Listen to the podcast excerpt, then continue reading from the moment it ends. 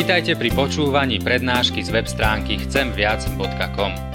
Portál chcemviac.com pre vás pripravilo slovenské evangelizačné stredisko.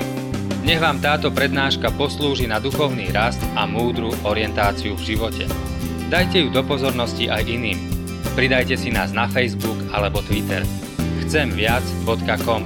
Viac ako dáva tento svet. Dnes sa spolu pozrieme na e, udalosť, ktorá nie je v církvi ani vo svete nejako extra e, známa, ani uprednostňovaná, ani, ani e, zviditeľňovaná. Je to udalosť vstúpenia pána Ježiša Krista na nebesa. A prečítame si k tomu biblický text, tak ako ho zaznamenal evangelista Lukáš v 24. kapitole, verše 44 až 53. Takto. Ježiš hovorí, toto sú moje slova, ktoré som vám hovoril, keď som bol ešte s vami, že sa všetko musí splniť, čo je napísané o mne v zákone Mojžišovom, v prorokoch a v žálmoch. Vtedy im otvoril rozum, aby pochopili písma. Riekol im, tak je napísané, že Kristus musel trpieť a na tretí deň vstať z mŕtvych a že sa musí kázať v jeho mene pokánie na odpustenie hriechov všetkým národom, počnúc od Jeruzalema. Vy ste svetkovia toho. A hľa posielam na vás zasľubenie Otcovo, vy však zostaňte v meste, kým nebudete vystrojení mocou z výsosti. Potom ich vyviedol von až k Betánii, zdvihol ruky a požehnal ich. A keď ich žehnal, vzdialil sa od nich a bol unášaný do neba a oni sa mu poklonili a vrátili sa s veľkou radosťou do Jeruzalema. A boli stále v chráme, chváliac Boha a dobrorečiac mu. Toľko dnešný biblický text. Božom slove máme niekoľko takých zlomových momentov, ktoré vo veľkej miere ovplyvnili svet. V podstate si ich pripomíname vždy v cirkvi nejakými veľkými sviatkami a slávnosťami. Vianoce hovoria o tom, že do nášho sveta vstúpil Boh, stal sa človekom. Veľký piatok si pripomíname Ježišovú obeď na kríži, aké je to podstatné a dôležité, že Ježiš zomrel, aby nás vykúpil. Potom príde Veľká noc, Ježišovo vzkriesenie, radosť, premoženie smrti ale aj moment zoslania Ducha Svetého, svetodušné sviatky, vznik kresťanstva, církvy. Všetky tie udalosti zmenili tento svet. A od momentu, keď e, sa stali, tak odvtedy to vlastne poznačilo človeka jeho život. Ale udalosť, ktorú napísal evangelista e, Lukáš v závere svojho evanília o vstúpení Ježiša Krista na nebo, tak toto až taký dôležitý a významný sviatok pre mnohých nie je. Sú to skôr také smutné, nostalgické momenty. Ježiš našu zem opúšťa, nebudeme ho už môcť vidieť, tak si to mohli hovoriť učeníci. Vracia sa k svojmu otcovi do svojej slávy. A aj pre samotných učeníkov to bolo také rozpačité, rozpačité chvíle, rozpačité momenty. Pretože po vzkriesení už Ježiš podľa Biblie nebol stále s nimi. Raz za čas sa im ukázal, objavil sa niekde, potom zrazu zmizol. Tých 40 dní bolo takých prechodových. Začali si zvykať, že si budú musieť poradiť sami, bez neho. Kto vie, čo ešte od neho zistili a na čo všetko sa ešte pýtali, lebo evanielia sú v tom veľmi skúpe, málo čo hovoria o týchto veciach. A je zaujímavé napríklad, že po vzkriesení už pán Ježiš nerozprával podobenstva. Aspoň učeníci to nezapísali, nezaznamenali. Ako keby to po vzkriesení bolo trošku iné. Už to nebolo ako vyučovanie na začiatku. Aj tá komunikácia medzi Ježišom a učeníkmi eh, bola zrazu iná. Ale jeden dôležitý moment eh, k tomuto textu predsa len patrí. A je to moment, ktorý Lukáš opísal až, tak poviem, až, až humorne, až smiešne. Keď napísal, vtedy im otvoril rozum, aby pochopili písma. Asi to bolo treba proste pochopiť veci, dať si všetko po tom, čo sa udialo, smrť, vzkriesenie, dať si tie veci do súvisu, pripomenúť si to, čo počuli, to, čo e, všetko zažili s Ježišom, čo videli, všetky tie zázraky a znamenia, aby to celé vedeli nejako poukladať a zaradiť a aby to všetko zapadlo do celej tej situácie. A porozumieť hlavne, to bolo dôležité. Porozumieť, prečo to takto muselo ísť, prečo sa to či ono v Ježišovom živote stalo. Ja si myslím, že bez takého momentu je veľmi ťažké veriť, dôverovať Kristovi.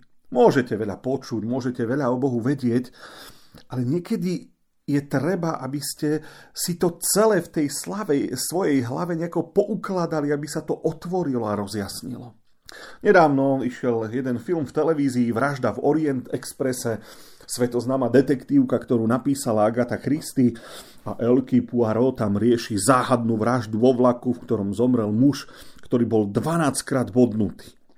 No a tak ako každú vraždu v tej detektívke Poirot vyrieši a na záver filmu je to vždy tak, že si zavolá všetkých tých aktérov a začnú vysvetľovať veci, kto je podozrivý, kto mal motív, kto má alibi a nakoniec pri to vyvrcholenie a Elky Poirot povie, že a vy ste vrah. A je to v každom závere toho filmu, tej detektívky, keď, keď vlastne ten detektív pospája veci, ktoré ste počas filmu videli, sledovali ste ich, mali ste ich pred očami, ale, ale vy ako divák ste si ich nevedeli takto dať dokopy. A zrazu on to začne vysvetľovať a všetko má logiku, všetko zrazu sedí dohromady, všetko to, čo sa stalo, má nejaký dôvod a zrazu máte vysvetlenie, máte príčinu a, a zrazu chápete, čo sa udialo. No, kto by pozeral detektívny film, keby v závere nebolo jasné, kto je vrah? Keby nedošlo k tomu vysvetleniu, k tomu odhaleniu a ostalo by len množstvo otázok. To je, to je hlavná myšlienka detektívok. Proste prísť do záveru, kde sa to všetko dovysvetľuje. Ja si myslím, že vedieť pospájať veci, pochopiť súvislosti, nájsť dôkazy a správne vysvetlenia a nájsť v tom všetkom logiku je veľmi dôležité. A toto sa odohralo v ten deň, keď Ježiš vstupoval na nebesa. Učeníci už vedeli, prečo Ježiš musel trpieť, prečo musel zomrieť, prečo z neho bol ten baránok Boží zrazu tie svedectvá, proroctva starozmluvných prorokov, napríklad Izaiášovho, o tom trpiacom Božom služobníkovi, zrazu dávali zmysel, zrazu to všetko sedelo, zrazu sa to dalo pospájať, malo to logiku. Niektoré formulácie žalmov zrazu dávali význam. Bože môj, Bože môj, prečo si ma opustil? To Ježišovo prežívanie na kríži. Zrazu vieme čítať inak, lebo mu inak rozumieme. Niektoré obrazy, ktoré čítame v starej zmluve, už čítame inak, lebo vieme, v kom sa naplnili. A ten moment, ten moment sa nazýva v Biblii otvorenie rozumu a je veľmi, veľmi podstatný. Občas rozmýšľam, či to veriaci ľudia, ktorí chodia do našich kostolov, či to skutočne vedia. Či zažili ten moment, keď im to všetko, čo Ježiš urobil, dáva zrazu zmysel a že, že už im to konečne sedí. Alebo majú len čiastkové informácie, vedia, čo Ježiš urobil, kedy sa to stalo, možno pár ďalších informácií, a to je všetko. Ale na otázku, prečo to tak bolo, nevedia odpovedať. Minule reprízovali, reprízovali reláciu aj múdry z chyby a bola tam otázka e, pre tých e, divákov, kto tvorí Svetú Trojicu. No, to, že to bolo na kresťanskom Slovensku, tak to bolo na zaplakanie. O e, Čechách ani nehovorím. Kto je Boh Otec, kto je Ježiš Kristus, čo pre nás ľudí urobil a o Duchu Svetom, to netreba ani spomínať, to mnohí ľudia vôbec nevedia, kto to je, čo je to za osoba, aká je jej úloha. Ale keď tí ľudia nevedia ani vymenovať osoby Svetej Trojice, ako môžu chápať súvislosti? Ako môžu rozumieť Kristovej obeti? Prečo musel Ježiš zomrieť? Prečo nás Boh zachránil práve tak a nie inak? A to je pre väčšinu ľudí úplne vzdialené a nepochopiteľné. A tak mám na vás, bratia a sestry, dnes otázku. Vy viete, prečo sa v dejinách ľudstva muselo stať toto v Ježišovom živote a muselo sa to stať práve takto? Skúste si to vysvetliť. Predstavte si, že sa vás niekto na to opýta a vy máte príležitosť povedať, prečo Kristus musel zomrieť. Darmo viete povedať fakty, ktoré sa stali. Ale je to ozaj ako, det- ako v detektívke. To, že poznáte fakty, ešte nič neznamená. Musíte ich správne naukladať, interpretovať to robí ten detektív, ktorý to rozmota, rozpletie a zrazu všetko sedí a má to logiku. V tom biblickom slovníku to znie, vtedy im otvoril rozum, aby pochopili písma. Tohto roku pred Veľkou nocou som započul, ak robili, ako robili rozhovor v Rádiu Express a pýtali sa posluchačov, ako im karanténa zmenila sviatky a čo im bude cez sviatky chýbať. A pustili rozhovor alebo odpoveď jednej poslucháčky, ktorá hovorila ja som neveriaca, my neoslavujeme Veľkú noc ani žiadne tie náboženské odlie, oblievačky a šibačky, takže mne to vôbec nevadí, že bol koronavírus a takto zmenil eh, Veľkú noc. Som sa vtedy v duchu pýtal, čo majú tie šibačky a oblievačky s kresťanstvom? Aký súvis majú s kresťanskou Veľkou nocou, s Ježišovým skriesením? Prečo to tá žena poprietla? Ako taký človek na základe takýchto milných informácií môže raz pochopiť dielo Kristovho spasenia, dielo vykúpenia človeka? Ako príde k Bohu a pochopí význam Kristovej obete? Vtedy som si uvedomil, bez šance. Ľuďom vo veciach viery chyba poznanie, oni vôbec nerozumejú.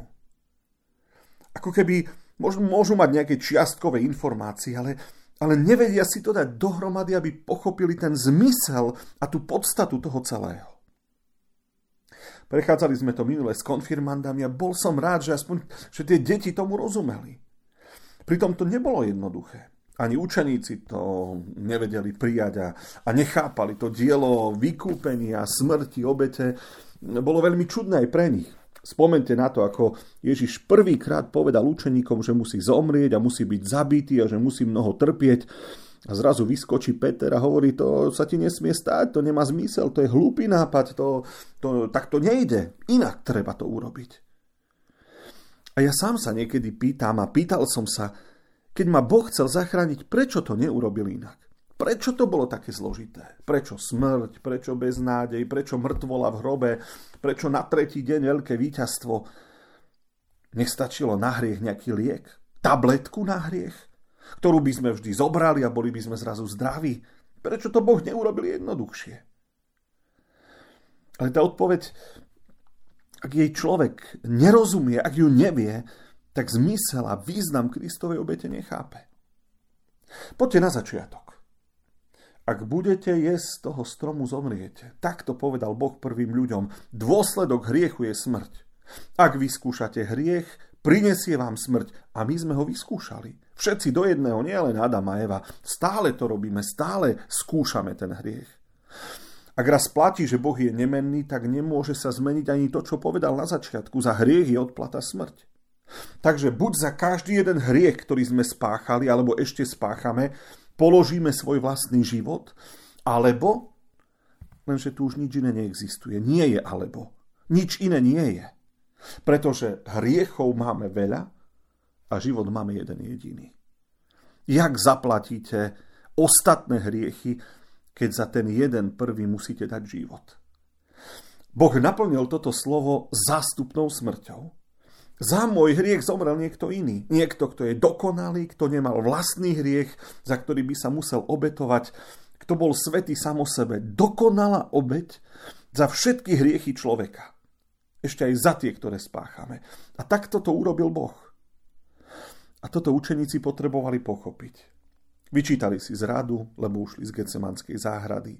Neboli v tých najťažších momentoch pri Ježišovi.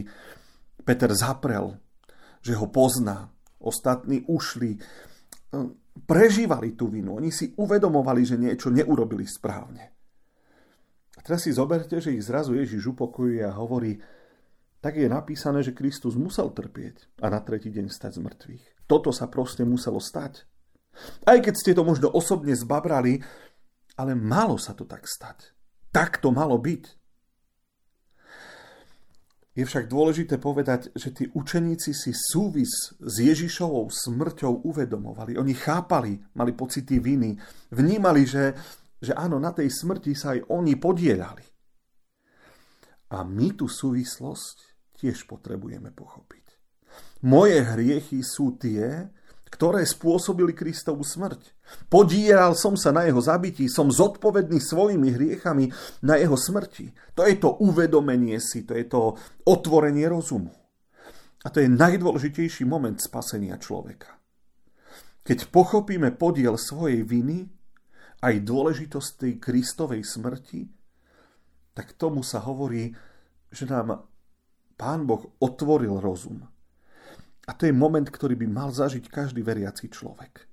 Mal by jednoducho rozumieť, že Kristus musel trpieť, A to je jediná cesta nejakej záchrany, spásy z našich previnení a hriechov a, a jediná cesta, ktorá vedie do života. Keď by sa nám to všetkým podarilo nielen pochopiť, ale by sme to vedeli aj hovoriť a podávať ďalej ako vec, ktorej majú, majú ľudia rozumieť a ktorú majú ľudia chápať. Amen.